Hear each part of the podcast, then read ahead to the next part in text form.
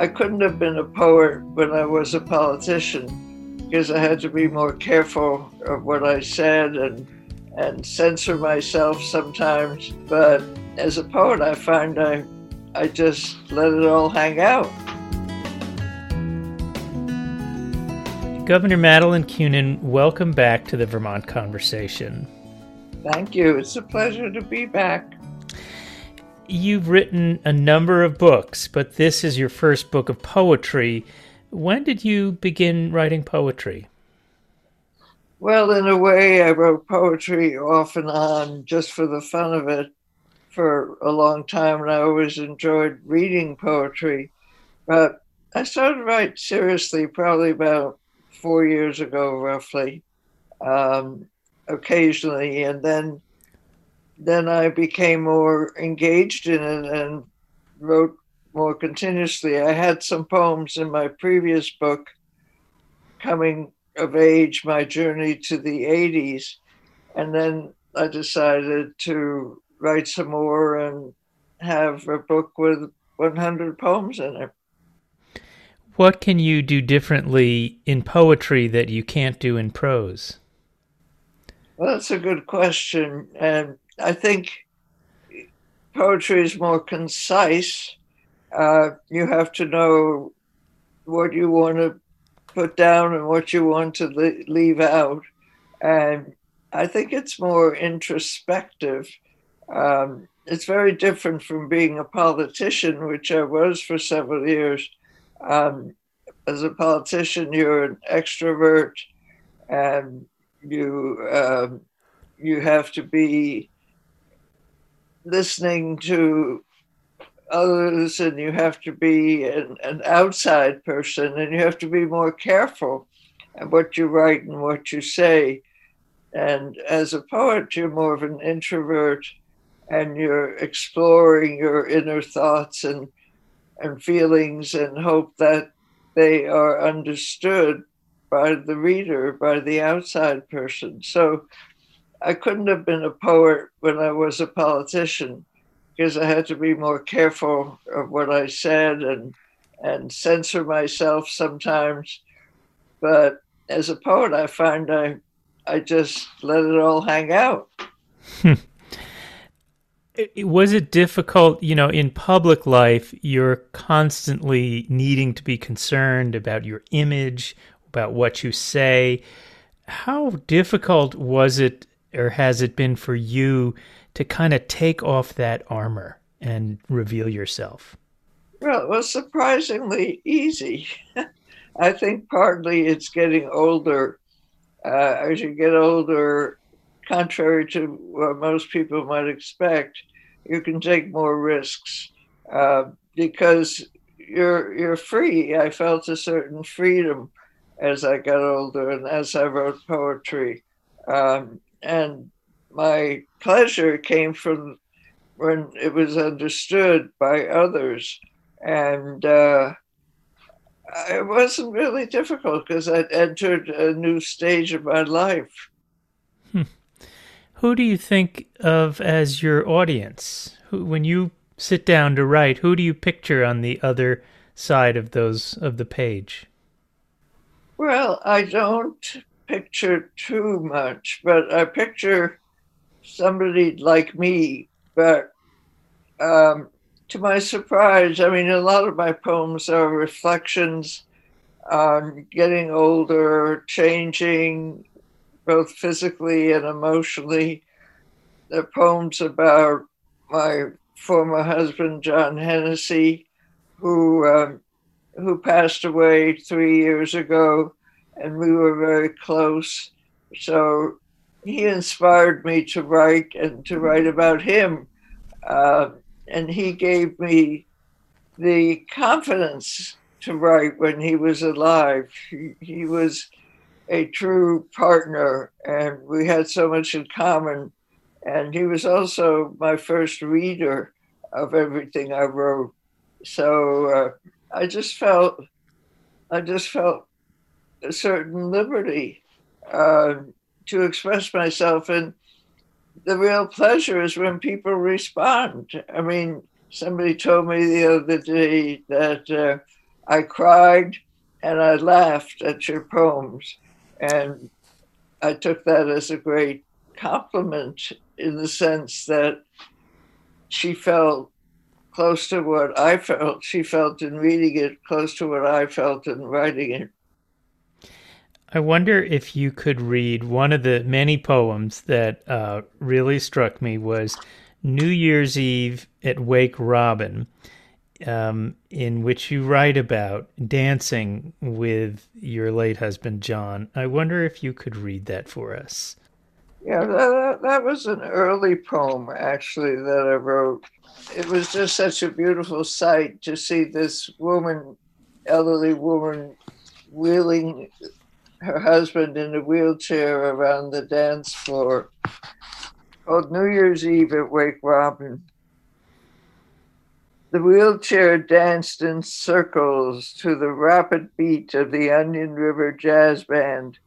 She was young again, unbound, free, no longer pushing him, but flying with him on the dance floor.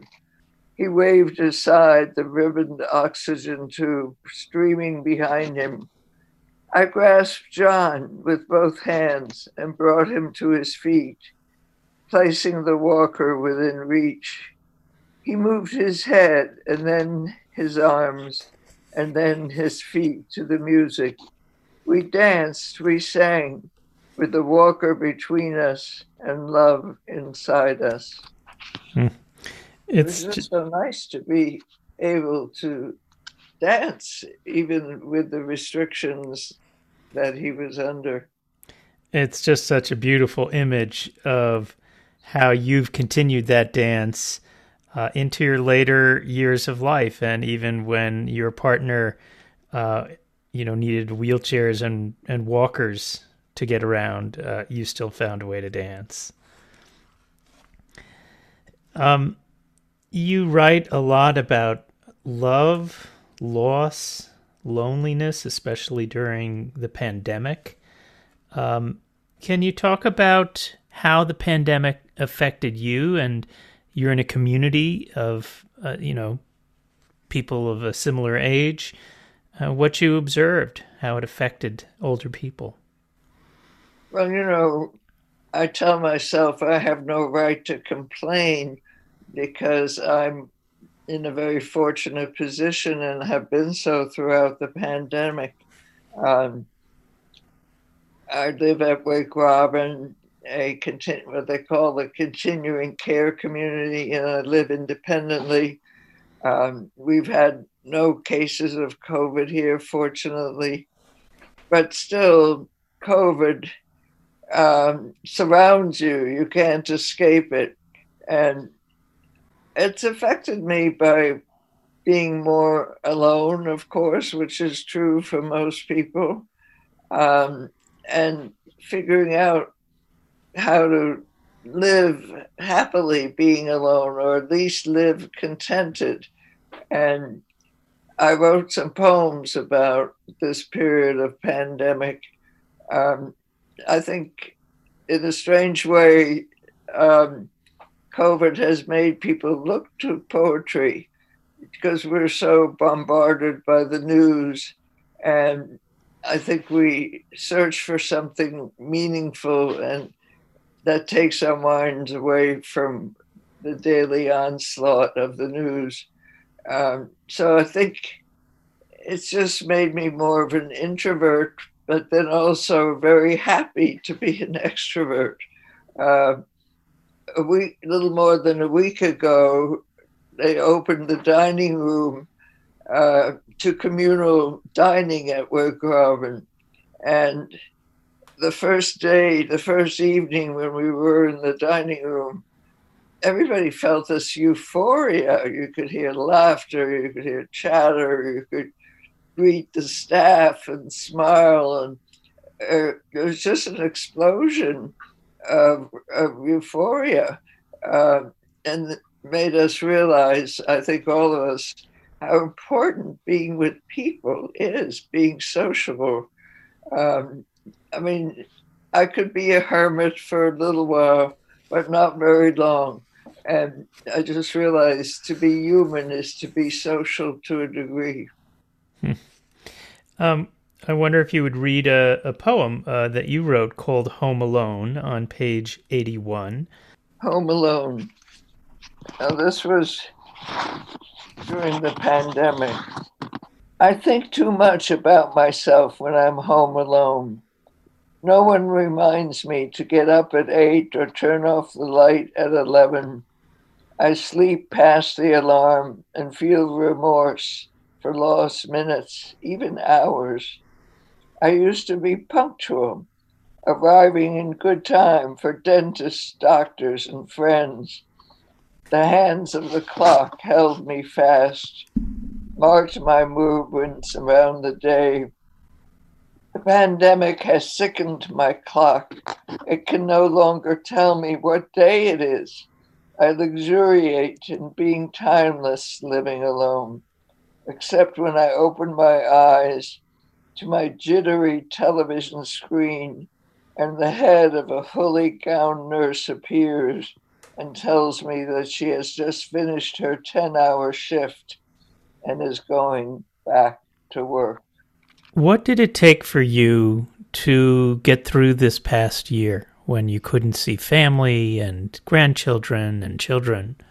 Well, writing really helped. Um, I'm just one of these people who's driven to be doing something and to be creating something or learning something or teaching something. And every time I wrote a poem, I, I felt the day had been spent in a worthwhile manner. Uh, it's just a compulsion that people like me seem to have. So I think being creative really, really helped me a great deal. And the telephone and Zoom uh, although an email, all that was important. I mean, some afternoons I would just go through my contact list and call an old friend, and old friends called me. So just keeping track of these lifelines was very important. And I think, I think all of us now know more than ever uh, how important our friends and family are. Uh, and I've spent more time, I think, than when everybody was working and busy. I spent more time talking to my children, and uh, we really had much longer conversations than when everybody was running around doing their daily tasks. Hmm. So that was good. Um, and went for walks. Uh, walks were very good, and we could go with walks with this. We had to choose a buddy at Wake Robin, hung out with, and I found a good friend, and we sometimes combine our di- takeout dinners that we got from the dining room, and we either eat at her house or or my house. And again, it deepened our friendship. So while it was lonely at times and unreal, you know, when you wake up in the morning and you're not sure what day it is, or, or you think you had spent that day already. Uh, uh, so there were awkward things and disturbing things, but the main thing was to keep in touch with those you care for and love. Um, I wanted to shift a little bit uh, to politics, and um, you know, as I watched President Biden's speech to Congress a few weeks ago, I uh, couldn't help but be struck by that image of Vice President Kamala Harris and Speaker Nancy Pelosi standing behind him as he spoke. And of course, at one point, he turned to acknowledge them and the historic nature of their very existence on the dais with him. What were your thoughts as you saw that? Oh, I was absolutely thrilled. Um, it was the best image that really blasted out to the world that times have changed, that women had risen to real leadership positions. And it was beautiful. Somehow I, I stared at them as they stood up to clap, as they sat back down. And of course, I remembered when there were always two men there behind the president. And they didn't always agree. Sometimes one would clap and the other would sit down. And John Boehner, with his sort of dour face, uh, as a Republican, he couldn't bring himself to applaud. Uh, but it marked a revolution, uh, a revolution that women not only belonged in the Congress, uh, they belonged in leadership, that they were helping to run the show. And um, I actually wrote a short piece about it uh, for the Shelburne News because I was really struck by it, as you are in asking the question. Hmm. You know, as we look at these, uh, some of these leaders, you are now 87, uh, but you're not that much older than some of, you know, Speaker Pelosi is 81, Senator Leahy is 81. Um, do you ever look at them in their work and think, uh, and, and, of course, uh, we have uh, Senator Feinstein from California just got reelected at age 85 or 86. Can you imagine still being in politics and and you know waging statewide campaigns? No, no. I, I mean, I suppose if I had to, I could do it, but I, I, I'm at a different stage of life, um, and I, um, I never thought of politics as a lifetime occupation. I always knew I wanted to go beyond beyond politics. I loved being in office. Uh, I loved being governor and ambassador to Switzerland, but uh, I I knew that I had other forms of expression myself, and I wanted more time for people, from and for the arts. I mean, your your schedule is really controlled by others when you're a politician in elective office. I mean, you can't say no when they invite you for their annual event uh, from interest groups. So I, I want to be free of that pressure. I'm, I admire people who continue uh, for that length of time, but I didn't want to be dependent either on the applause of the crowd. Hmm. Younger uh, women politicians, in particular, often seek you out for guidance and advice. What is your advice in 2021 to women who are interested in running for office? Well, I'm very pleased when they ask me. And of course, that's one reason, or the major reason, that I founded Emerge seven years ago, um, which is an organization that's in 24 states. And Vermont, I founded Vermont as the 14th state. And the main reason I did is because it's still obvious after all this time that women need a sense of confirmation, a sense of certification, affirmation, all those Asians, uh, to feel competent, to feel qualified. And Emerge has done that, has given them training in public speaking and fundraising. And the groups that are in a class together uh, form a collegial circle and help one another. So I just would advise them to jump in, no matter how hard it looks. Um, that and to consider themselves qualified. If they're unsure of that, they can join an Emerge program. But uh, women turn out to be very good politicians, and they they work hard, they stand up for what they believe in. Of course, they're different Republicans and Democrats, and so they don't all think alike, which we shouldn't expect. We don't expect it of men. Um, and sometimes it's hard when you look at uh, Liz Cheney, who's going through this pretty awful scrutiny. Um, but then again, you have to admire her, even though she's her values are different than mine. But I admire her courage, her grit to say what she honestly believes. So there's still room for more women uh, who have those have strong beliefs, are convinced they want to change things, and especially in Vermont. Um, fortunately, we have not experienced the real nasty, down and dirty kind of politics that is so prevalent on the national level. And it's fun and it's interesting and it's stimulating.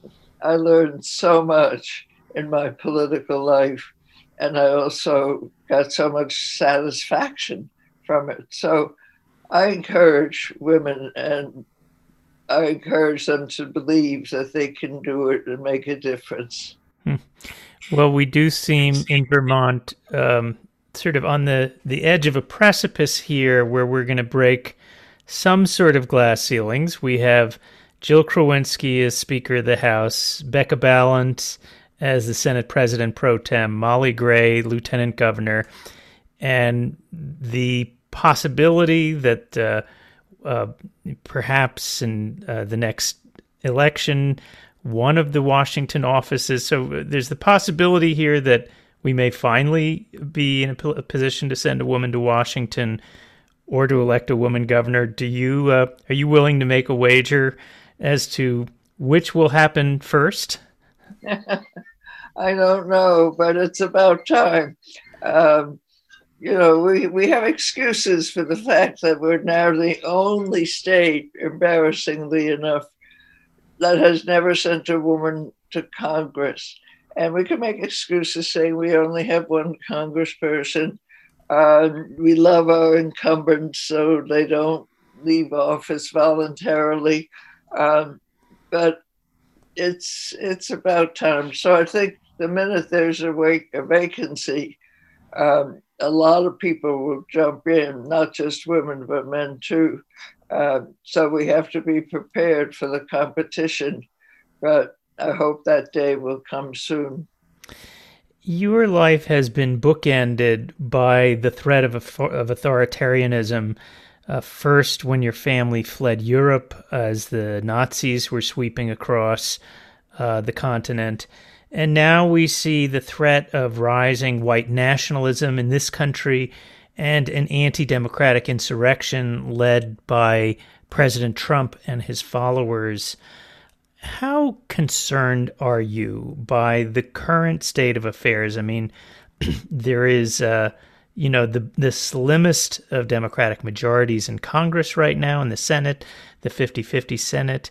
Um, and it seems that there are these storm clouds on the horizon that uh, we are teetering back and forth between the specter of authoritarianism and democracy. I wonder if you share that sense. Well, I share that anxiety um, and tend to worry about it.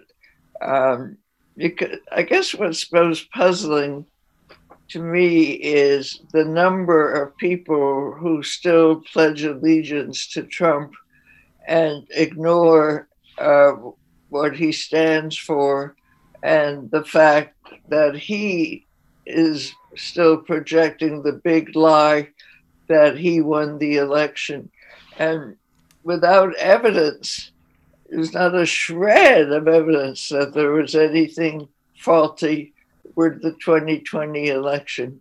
And yet people are drawn to it. So that frightens me a little bit. I wouldn't say it's exactly like Nazism, but it has it has sort of pinpoints of a dictatorship, if not a direct dictatorship, of people influenced by rhetoric and and racism and uh, just a real negative sweep um, and demeaning people. And so I think we have to be wary of that. I think, and the voter suppression that is going on in Republican states. So I think we have to be vigilant to protect our democracy and to push back. And uh, that's all the more reason for more people to enter politics because uh, we have to have voices that will speak out and speak the truth. Um, I mean, this election was fair, uh, and it wasn't even close. So, um, I, you know, I try not to worry about Nazism, but some of these extreme groups are anti Semitic as they are anti Black and anti immigrant and anti any any stranger who doesn't confirm conform to their prescription of who is an American. So I think while it's a very joyful time in some ways, I mean I'm happy when I remind myself that Joe Biden is president and when I find myself cheering with his proposals, for example, like cutting child poverty in half. So I think this is an exciting time in that sense, that it also is a fraught time with danger signals. And that means we have to be strong and we have to be as honest about what is happening as we can. Well, we began uh, our conversation with poetry, and I wonder, uh, I'd like to end it. Um, I wonder if you would just read a favorite poem of yours from Red Kite, Blue Sky. Well, you're very nice to ask. Uh, this is a poem that's part of the title, and it was written uh, fairly recently, and um, it was written on a day where I felt sort of downtrodden by the pandemic and a little bit sorry for myself. And then I went for a walk. It's called Blue Sky. I have time, a bushelful or, or a truckload, a storage unit full of time. Still, I portion time out carefully, almost like in the old days except now I stretch my neck and raise my head and keep it there until it hurts to look at the blue sky. Long ago, before coronavirus, I looked at the sky for weather or at night for stars. The blue sky gave me answers by the hour. I didn't even say thank you. Yesterday I went for a walk and gazed upward, expecting little. I looked up at the blue sky. The longer I looked, I saw more layers of blue. The blue sky had depth, a clean teacup of blue without a crack. I could see through one blue to find another blue. The longer I held my head up, blue became more blue until I continued my walk and thanked the sky for being blue. Well, Madeleine Kunin, I want to thank you for joining us again on the Vermont Conversation. Well, thank you, David. Madeleine Kunin is a former governor of Vermont, and her latest book of poetry is titled Red Kite, Blue Sky. That does it for this week's Vermont Conversation. You can hear this and all shows at vtdigger.org slash Vermont Conversation. I'm David Goodman. Thanks so much for listening.